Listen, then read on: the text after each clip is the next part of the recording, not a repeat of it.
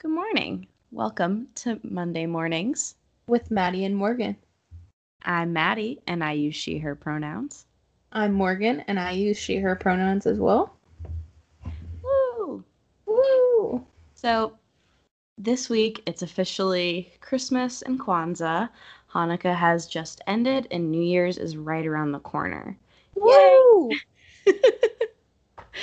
So, as you probably know, because you probably celebrate some type of holiday, most cultures have some type of celebration around this time of year. Have you ever wondered why that is? I sure have. Woo, because I'm going to tell you. So, let me just start this by saying I spent literally so much time reading the Wikipedia page for solstice, the astronomical event. Ooh. and that wasn't really important or what I wanted to know at all. Um, so, what is the winter solstice? Why is it so important? Why'd everybody have freaking celebrations for it? I'm gonna let you know. So, in the northern hemisphere, the winter solstice is the astronomical event when the Earth's north pole is at its greatest tilt away from the sun. So, it tends to fall on or around December 21st, which is the day that this comes out. Yay! Oh, how convenient. Happy solstice, everybody. so, solstice marks the official start of the winter, and that is according to the Farmer's Almanac. So, I'm going to believe it. I trust Uh, it. so this is the shortest day and the longest night of the calendar year by darkness and light hours. The word solstice means for the sun to stand still in Latin, and this is because the sun appears to be standing still in the same spot in the sky at noontime for a few days, but then after the solstice, the days begin to get a bit longer and leading up to the summer where the summer solstice, the days start to get shorter again, and it's a whole cycle. Going way back in the back way back machine to the Neolithic era, which was between 12 and 6.5 thousand years ago. Ooh, astronomical- way, way back. Oh yeah, way, way, way back. Astronomical events like the solstices were used to help prepare for changing of seasons and farming crops. But before they even had an understanding of that, people would get really freaked out as the solstices happened. So the sun getting lower and lower in the sky on the horizon every day. Uh, basically, they thought that the world was going to end and the sun would just eventually never come back. That's terrifying. Yeah, so not ideal. But then basically after that, each day after the solstice, the days start to come back longer and longer, and the sun starts to get higher in the sky again. So people would rejoice and celebrate. And since these events made such an important impact on these ancient cultures, it really does make sense that so many of our current traditions and holidays surround that, as well as like other lore and like stories about the holidays. But a quick little fun fact is that remember December 21st, 2012? yep.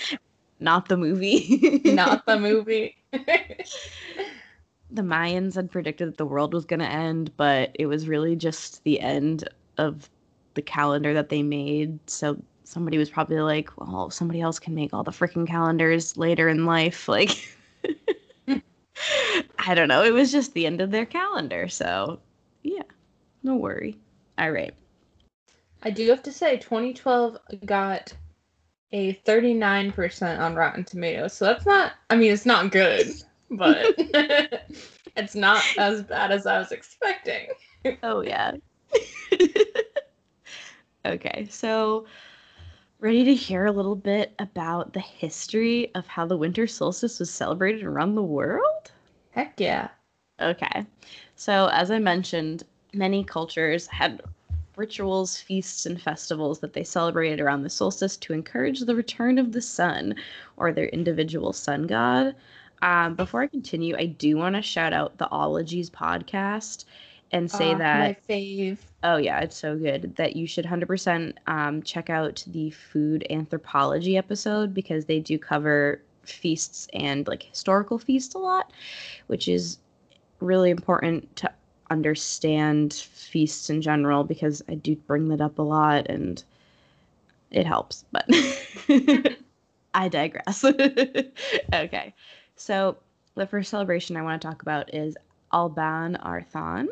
It is thought to be one of the oldest seasonal festivals, and it is a Welsh term for light of winter. It's a druidic celebration of the birth or rebirth of the sun child.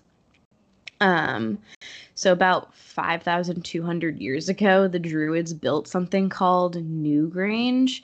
It's basically the opposite of Stonehenge. Oh, that's cool. It's really interesting, but I've um, never heard of that. neither had I. And I looked up pictures of it, and it's pretty cool. It's this like big rock structure, but that's also underground and covered with grass. Wow. Well, add it to the list for places we need to visit. yes.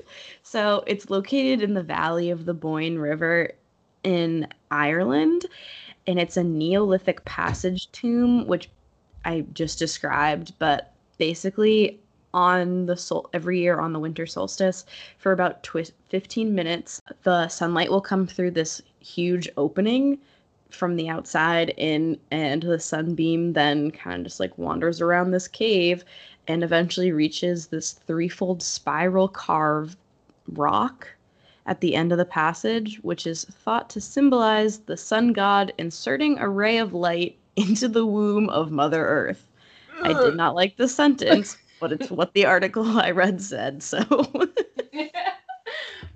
oh. yeah it like i i didn't love reading it but i understand it yeah.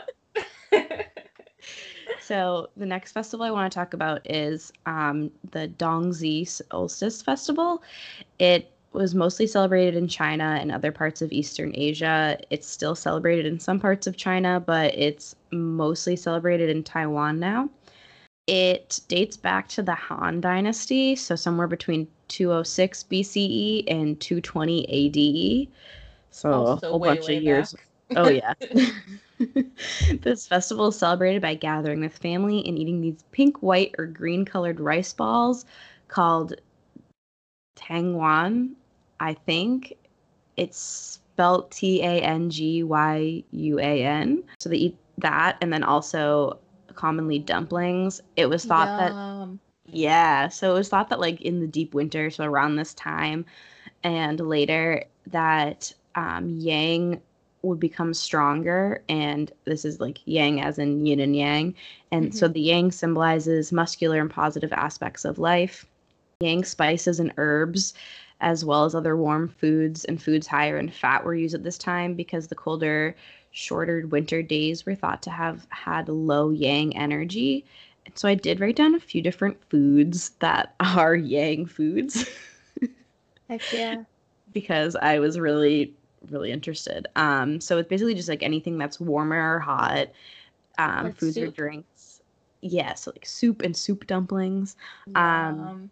Yeah, so like they just kept talking about really warm dumplings, and now I really want dumplings, but Me too. Oh. big snowstorm and no Uber Eats drivers.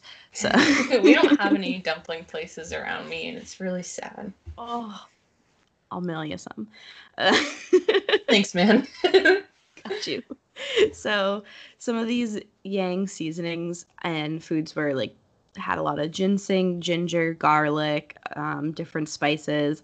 They were usually higher in fats, and then they would also drink a rice wine with cassia oil in it because I guess cassia was considered to have um, high yang levels. Neat.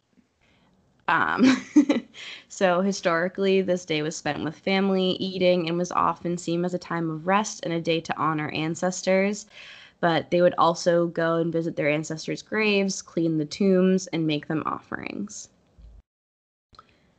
So, what I want to talk about next is Saturnalia, which was an ancient Roman celebration that started on December 17th and it lasted for about seven days. That's today. Oh, well, not for everybody listening, but that's when we're recording. Don't give away the secret. Sorry. they can't know. Uh, So this celebrate this festival celebrated the god of agriculture and harvest, Saturnus. Um, during this time, grudges and fights were forgiven and wars were paused.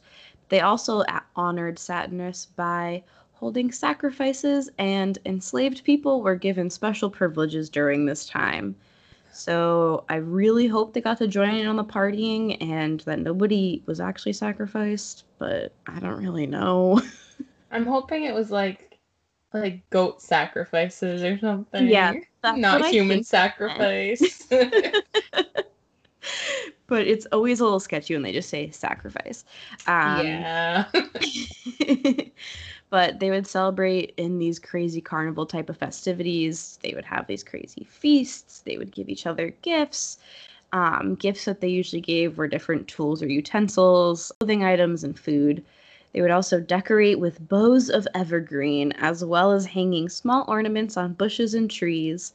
One article I said that bands of naked revelers often roamed the streets singing and carousing, which is um, a word I didn't know, so I Googled it for us both. It is the activity of drinking alcohol and enjoying oneself with others in a noisy, lively way. I don't know about you, but that sounds like a party. I was like, oh, college? Bands of naked revelers. Literally. I was like, oh, okay, got it, got it. So when Christianity took over the Roman Empire, they would merge these festivities, um, which is why so many of the traditions they used to practice then we now practice on Christmas and New Year's, and that's why they're so similar. It's also thought that the church used December 25th as Christmas to sync up with Saturnalia because it's also thought that Jesus wasn't actually born in December, but that's a whole nother story. Um, That's a whole new can of worms. yeah, I'm not getting into that today. so, what I really wanted to talk about was Yule. I really want to preface this by saying that these traditions and feasts are all celebrated um, very differently, but also super similar by different regions. And I really, really wanted to be accurate, and I wanted to have one definite answer for all of my questions, but I couldn't. So, it was really I struggled with it a little bit. Um, but there's just so much information and it's still widely practiced in so many different ways. Um, so if I'm wrong, I'm very sorry. And just blame it on Wikipedia. Okay. so the Feast of Yule, which can also be spelt like the jewel, J U U L, um, but gross. So it's a Germanic festival that some scholars believe is connected to the Wild Hunt and Modranicht, which is Old English for Night of Mothers or Mother's Night, which sounds pretty cool. They probably need a good night. So the Wild Hunt is an old myth about the god Odin flying through the sky at night with his pals, snatching up some souls of anybody that ventures outside of their houses. Oh, jeez. Yeah, so it was thought that this is just a warning story so kids and basically anybody wouldn't venture out into the dark, cold winter nights where it's really easy to get lost and killed by animals or just the weather. So, just a nice little stay home, kids. Uh, Be aware of hypothermia. yeah. Modranicht was celebrated on the eve of Yule or solstice. So there's very few details about this festival because it was so old and not really written about. But I think it's pronounced Bede. He's the 8th century historian. Um, he did mention that people would stay up all night long, having feasts and making sacrifices. And this was typically seen as a type of New Year celebration where mothers and matriarchs were celebrated. So I support that. Yeah, that's something I can get behind. yeah. So Yule was mostly a festival celebrated by lighting small fires to symbolize heat and light, as well as life giving properties. The log was either burnt or kept lit but never fully allowed to burn. Uh, the log can be burnt from anywhere between 12 hours or 12 days. So I'm guessing like I would probably go for the less amount of time because it sounds a lot easier. I guess if they weren't allowed to leave their house, then yeah, around to watch it, right? Or is it just at night that they weren't allowed to leave? Oh, it was just night. They weren't allowed to leave. They could go outside at the during the day. Um, but so the ashes of any of the fully burnt logs could be used as fertilizer or worn as pr- a protective charm around your neck. Um, sometimes they said that they would take the fertilizer and use it for 12 days. There's a lot of repetition about 12 different days, and I mean that's where we get the 12 nights of Christmas and Mhm. All that fun song. Um, On the first day of Christmas. exactly. that one. so also they w- were said to have put the ashes under their beds for safekeeping as well as to protect them in their homes um, most specifically from lightning and fire which i do understand because lightning's scary uh, those who kept the logs burning but didn't let them turn into ashes could keep the remains for good luck and then also they tended to use uh, them as kindling for next year's Yule log. All right. So there's two main characters in the lore behind Yule and Yule celebrations. They are the Oak King and the Holly King. They are described as opposites, but they relate in a way that yin and yang relate. And that they're opposites, but both needed to make the world go round. That reminds me of um Heat Miser and Snow Miser. Yeah. From the year without a Santa Claus. basically. Basically. I love that. anyway. I Anyway, love that movie. That's like one of my favorites. so good. I'm gonna have to watch it later. Um, so basically, they're both fighting for power over each other, but in the end, they'll sacrifice themselves for the betterment of the planet or the environment and the people. The Holly King rules over the dark half of the year from midsummer to Yule, while Oak King rules the light and holds power over the other half of the calendar. So the Holly King has been compared to Santa Claus because he's usually portrayed as this little old man. Um, he's really jolly, but he's also a symbol of death, forest animals, and hunting. Yule can be seen as the Holly King leaving or dying, and the Oak King returning or being born. At the end of the longest night, there is the return of the sun god, aka the Oak King, and the Oak King is then in charge of the world, basically, or like the environment and plants and nature until the summer solstice comes back around and the Holly King comes back in charge and the days start getting darker again.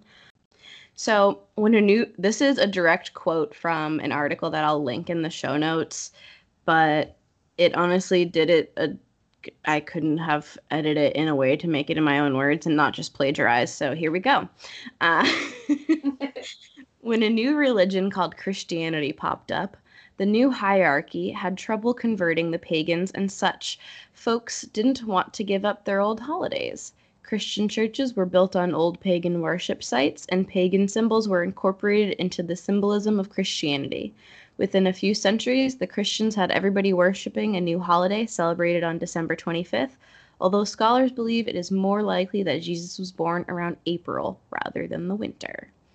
So basically, there became a point in time where Christianity took hold as one of the major religions, and they just kind of converted them, but that's a huge reason as to why we see so many of these older traditions from older celebrations of solstice and Yule in our everyday, not everyday, but our holidays. so there's just a few commonalities, I guess is the word, that I want to talk about where we can relate our current holiday celebrations back to Yule. So, one that I already talked about a little bit from Romans was caroling, uh, but when it relates back to Yule, it's called wassailing. W A S S A I L I N G. I like caroling better. Yeah, caroling sounds a little bit less rude, but whatever. Uh, so they would go door to door to sing and drink in honor of their neighbor's health, which is pretty cool. Uh, they would also go into fields and orchards that they owned or worked in, and they would sing and yell in hopes of driving away um, any negative spirits that wanted to mess with their crops. which I support it. it. I wonder if it worked. I mean, Zak Bagans yells at enough ghosts. We'll ask him. oh my gosh. You guys just wait until our Ghost Adventures episode. Oh, just wait. We're huge fans. oh yeah. So I guess caroling wasn't connected or brought into the church until around the 13th century. So I, we survived for so long without it. we don't need it, guys. Ugh. Speaking of caroling, quick little anecdote. Um, I was watching one of uh, COVID updates and restrictions, and this woman from the health department gets on the TV and she goes, yeah, um, I really encourage you to do virtual caroling this year. or just not. yeah, I was like, nobody wants you to sing to them. Nobody's gonna come to your Zoom carol meeting. I'm honestly genuinely curious if there are people out there, which there has to be. There has to be people out there that are like, one of my favorite parts of Christmas is caroling. It's honestly but I don't so know any of them. I've done it when I was little. It was weird. Um, not a huge fan, but if you are gonna Zoom Carol, honestly, email us the Zoom link because I will. Please send us your Zoom caroling videos. We want to see them. Really? Maybe we'll sample some for our oh my gosh, for our first Patreon video. Yes. right. So next uh, tradition is kissing under the mistletoe. This one's honestly really gross. Um, so uh, there's a few things that I left out because they were too gross for me to say. And hi, mom. But hello, family members. yes. So mistletoe has been seen as a magical plant by many cultures, and Romans were thought to ha- well, not were thought they did have fertility rituals underneath the mistletoe, but yeah. modern people usually just keep it to kissing. I did not know that was the origin of that. Yeah, I'm sorry. Uh, Great, you're just speaking the truth. so, um, another one is giving gifts by magical beings and gift giving in general. So, I know Morgan's going to talk about Santa and a few other of his pals but uh, those are the more well-known gift givers. I wanted to bring up the not the uh, La Befana, who's a little old Italian witch who gives kids treats if they're well behaved. All I and, can think of is Strega Nona. Yeah. you used to read those books as a kid? Oh yeah. Anthony made too much pasta. yeah, you remember that one where there's a flood of pasta in the town? Yeah, it's me and Elena's favorite book. it sounds like a dream, honestly. oh, I know. A town of pasta? Sign me up. so, there's also the Frau Holly, which I think is Holly, but I don't know because I don't know what language it's in, um, who gives a wom- gifts to women at the solstices, which I really like the most because women need gifts. yes. So another one confirm. is oh yeah. So another one is decking the halls. Many different Yule celebrations incorporate evergreens and bringing them into the house. So all different boughs of holly all around ever ha- always have been. Um, and that's mostly because evergreens are seen as like well they are a really hardy plant. They survive with their greens throughout the whole winter. We see it in new england all the time. Um, but it's a sign of uh, like hope and that life will go on even though it's really dark and scary and cold and sad. Um, yeah So another thing that we do that they used to do is hanging ornaments. So in Saturnalia and Solstice, they did these, but um, Saturnalia they would hang little, I think it was like little metal tins and different things, and I think snacks on their trees. And for Yule, they used to uh, leave different snacks for ancestors or different spirits and deities, but they also used to bring um, their trees into the house, like a whole life tree for the winter, and they would bring it in so that the little tree sprites would stay warm and they would hang gifts and snacks on it for them, which I think That's is really so cute, and wholesome. I want a tree sprite. I don't know if they're mean or not, but There's only one way to find out. Know I'll have to go get some. So holly bushes, obviously, boughs of holly. Um, I guess apparently it's could be seen as the blood of Christ. I hadn't heard that. I've been to church, but good to know. I like holly bushes because the house I grew up in had holly bushes out front, but they're always also decorated on the Yule log cakes.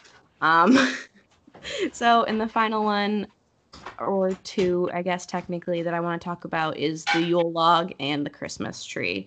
So the traditional Yule log is families could go out and pick their own tree, cut it down, and there are locations where you can do this.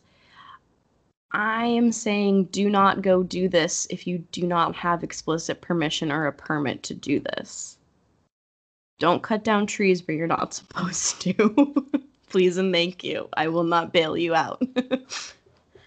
so, in traditional paganism, it's nobody really likes to waste anything. So, it's very important to use like the roots if you're going to do some type of pagan spells, if you're a modern witch or way back in the day, but then also uh, they would cut the stump off and use that to burn as the Yule log and then bring the tree inside and decorate it. Um, as we still do today, which is really awesome. And then obviously there's Yule log cakes because it's a little bit more fun and enjoyable to make a cake than to just sit around a burning log for hours. Why not do both? Porque no los dos? Yeah.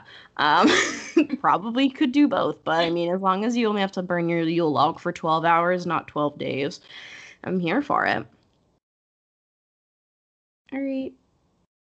Thanks Cool. for listening to my section, guys. So most of us know about Santa Claus, elves, reindeer, flying reindeer specifically, the North Pole, leaving out milk and cookies, and we used we used to always leave out carrots for the reindeer too. I don't oh, know yeah, you have to. they need a snack too. They're working hard. and all that jazz. So, Maddie, do you know the origins of Santa Claus? um, no. Well, you're about to. So, in the spirit of the holiday season, I'm going to talk about the origins of Santa Claus, also known as St. Nicholas, and his traveling companions around the world. St. Nicholas was born around the year 280 AD in Patara, Lycia, a region in Asia Minor, which is now the country of Turkey. If you Nice. remember from seventh grade history class. no. he grew up in a devout Christian family, but unfortunately, both of his parents died early in life due to an epidemic. hmm. Like However, epidemic that we're in. yeah, like a global pandemic. Global pandemic, stay home. Love Wear you. your Freaking mask.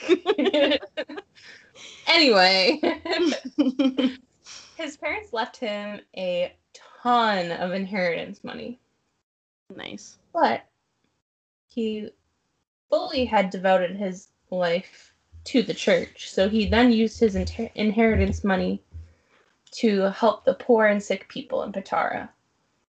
Nice. So, among his kind acts, it's said that he saved three men who were going to be executed after being falsely imprisoned. Another Oh, example. We really need him in America today, honestly. Bring him back. Another story that is used as an example of his kindness and generosity is quote unquote the three poor sisters story. So in Patara, a father had three daughters, and he didn't have enough money to pay their dowries because that used to be a thing. Uh, I'm sure it still is in some cultures, but oh, there are. so instead of paying his dower, paying his daughters dowries so they could get married, he was going to sell them into servitude. So that's Love it. unfortunate. Thanks, Dad.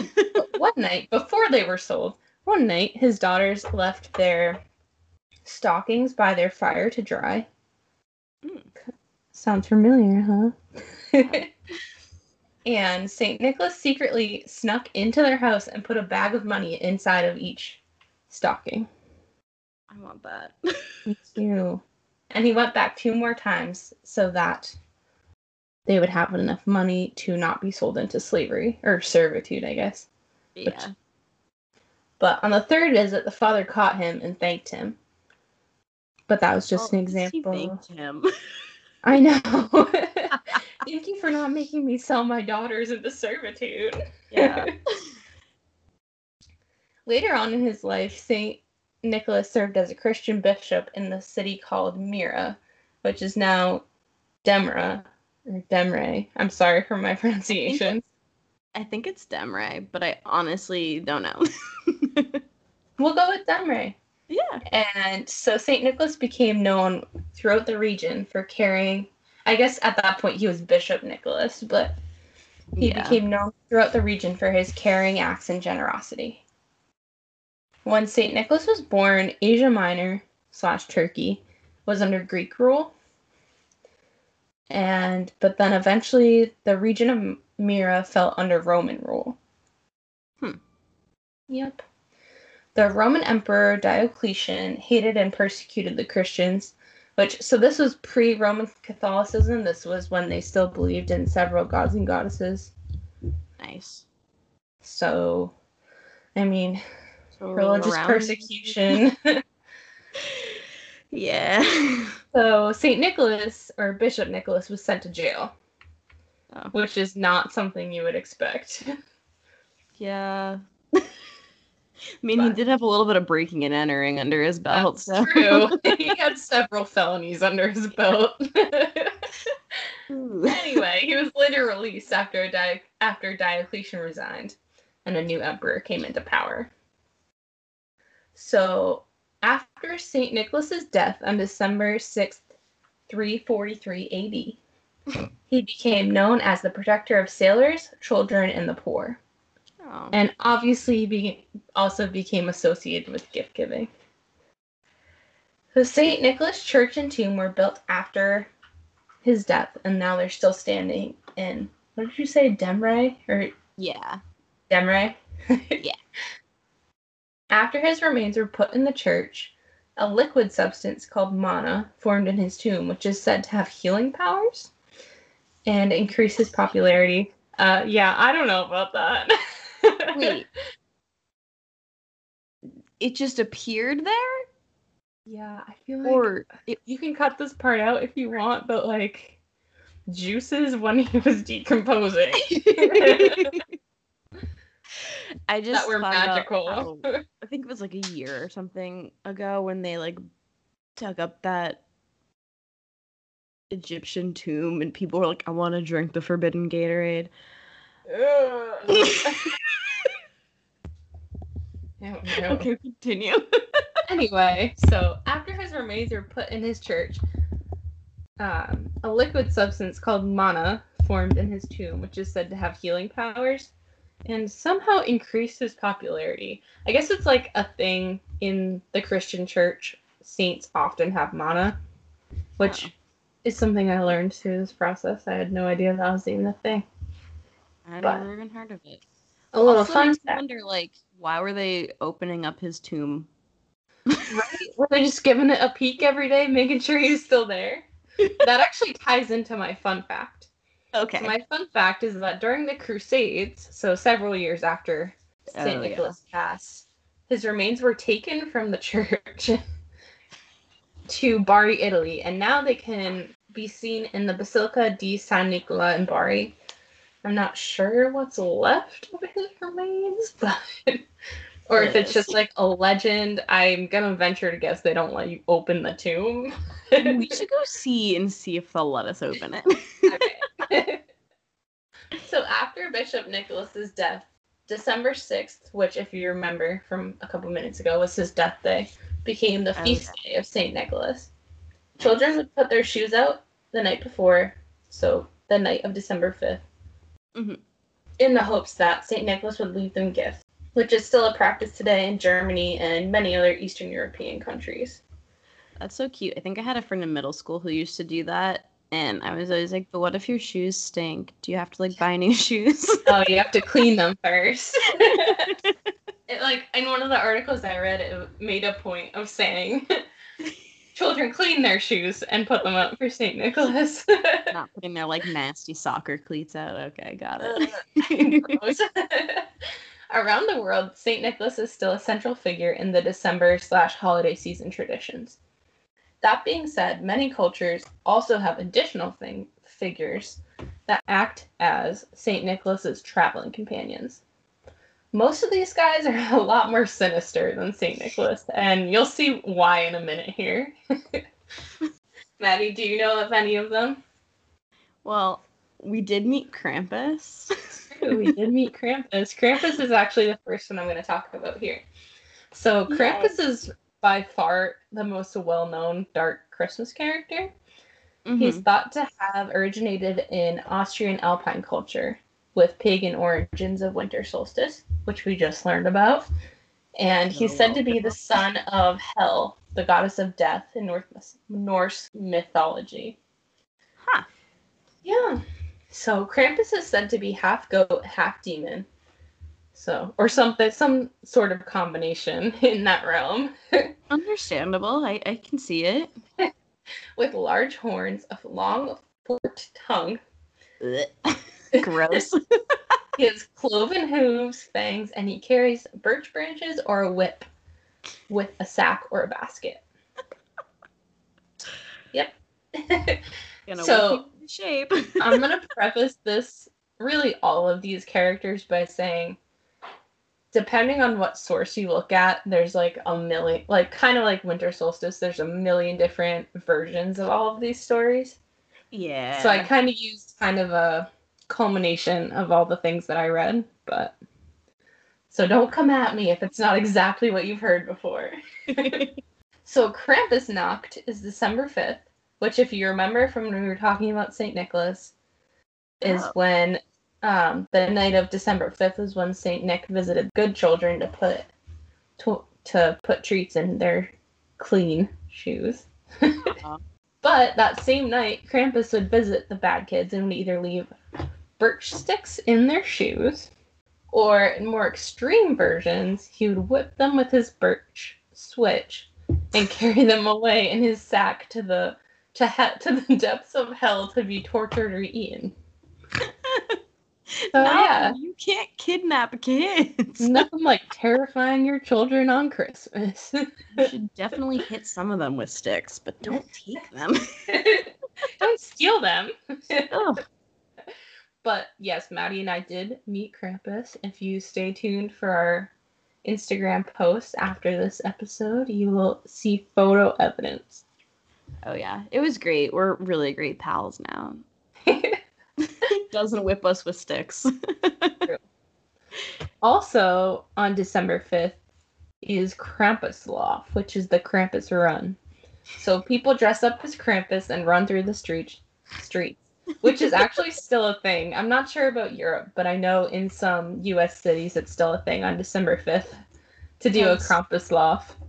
So funny. so next year, post COVID, you know where you can find us on Krampusnacht. Oh yeah.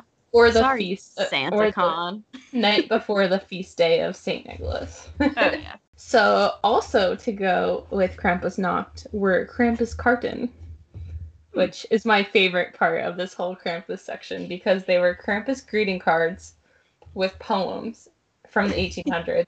so like instead of sending a Christmas card with like a nice picture of your family, it's just this half goat, half demon eating a child with a poem that you send to your friends. the poem's probably like, "Don't be bad, or he'll come eat you." so to for all my family and friends out there, I'm only sending Krampuskarten now. I'm not sending Christmas cards anymore. I can't wait. So, throughout the history of the folklore of Krampus, there have been several attempts to ban him. Rude. Specifically from the church. because he's Oh. half demon. So Uh, okay. and evil. But the Catholic Church tried to ban Krampus celebrations and legends in the 12th century, and then there were more attempts to ban Krampus in the 1920s and the 1950s. I'm sure there were some in between them, but those are the ones that I read about. Huh. And a fun fact is in the 1950s, which I got this from the Sinisterhood podcast. Shout out. Also, a great true crime podcast to listen to. They have a whole episode on Krampus. Oh, perfect. In the 1950s, church members used to hand out pamphlets which said, quote unquote, Krampus is, is an evil man. But he's not a man. He's half demon, half goat. right, exactly. Shh. So Get you uh, back straight. that just really made me laugh when I heard that. so Krampus regained popularity in the late 20th, 20th century, and now he's super popular. I feel like most people know about Krampus now, especially Oh, because yeah. there's even a Krampus movie that came out in 2015. Yeah. Have you seen that? I haven't seen it. I did look up the Rotten Tomatoes on it, and it got 66%. So that's not, it's not failing. It's, uh, it's better than 2012. So true. but I have heard, I don't know. I've heard that it doesn't quite stick to the folklore of Krampus, which I mean is kind of expected, but yeah, I mean, did Harry Potter stick to the books? no. So once COVID's over, we definitely have to have a movie party to watch this. oh yeah, hundred percent. if anybody's seen it, please DM us or email us and tell us about this movie. I want to know about it. I'm like really curious, especially because when I on Rotten Tomatoes when I looked it up, there was like 10 other older Krampus movies, Oh my god. Which I thought there was just one. I mean, So it now makes I'm- sense. Now I'm extra interested. There's like seven thousand movies about Santa, so That's true. we'll have to make another one on Krampus. Obviously. Absolutely. Or one of these other guys that I'm about to tell you about in a second here. So now we're going to go into briefly St. Nicholas's other companions. I'll talk about a couple and then I'm just kind of going to list some of there's a ton.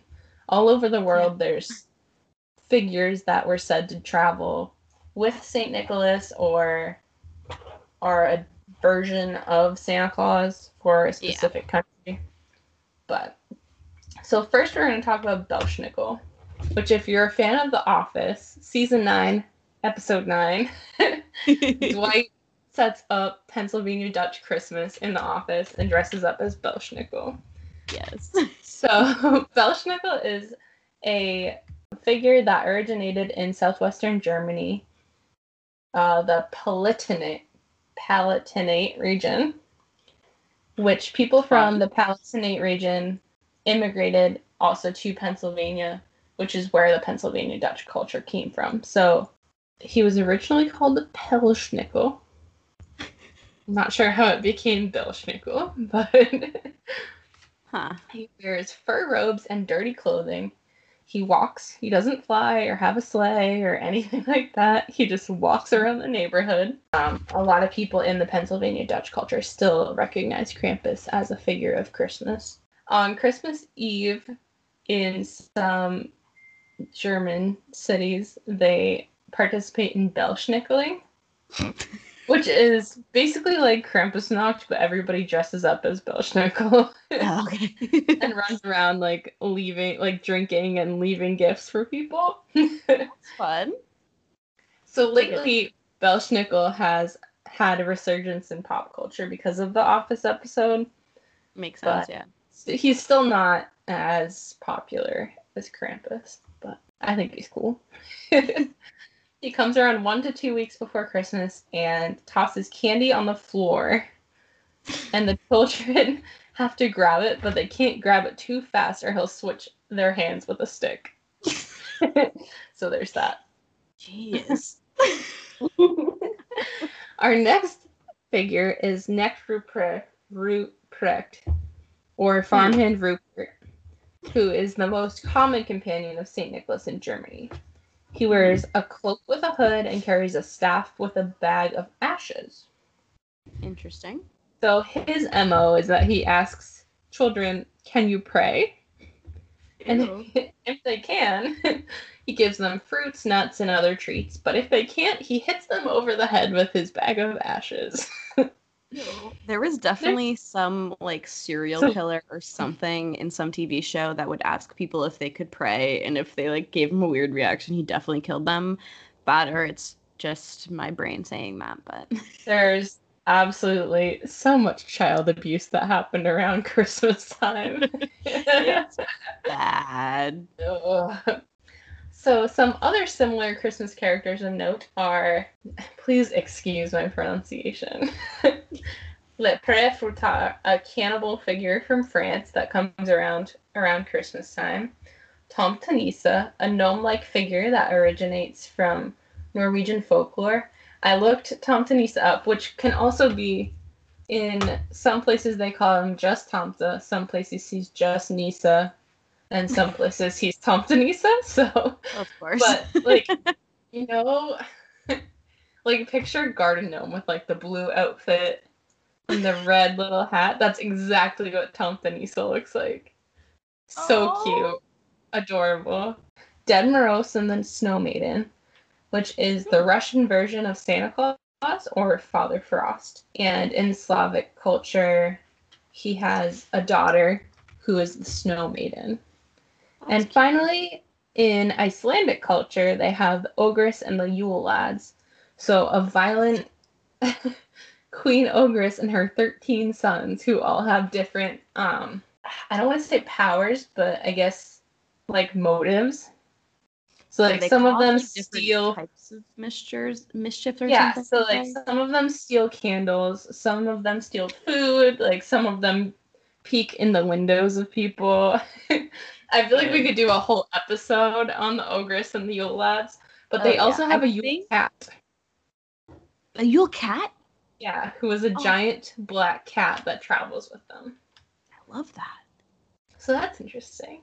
to wrap up this section, we're going to go into how St. Nicholas became the modern day Santa Claus, in the US anyway.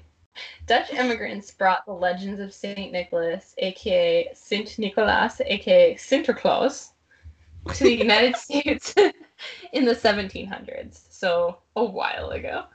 Yeah. Saint Nick went through many transformations or evolutions, whatever you want to say, before he became our modern day Santa Claus.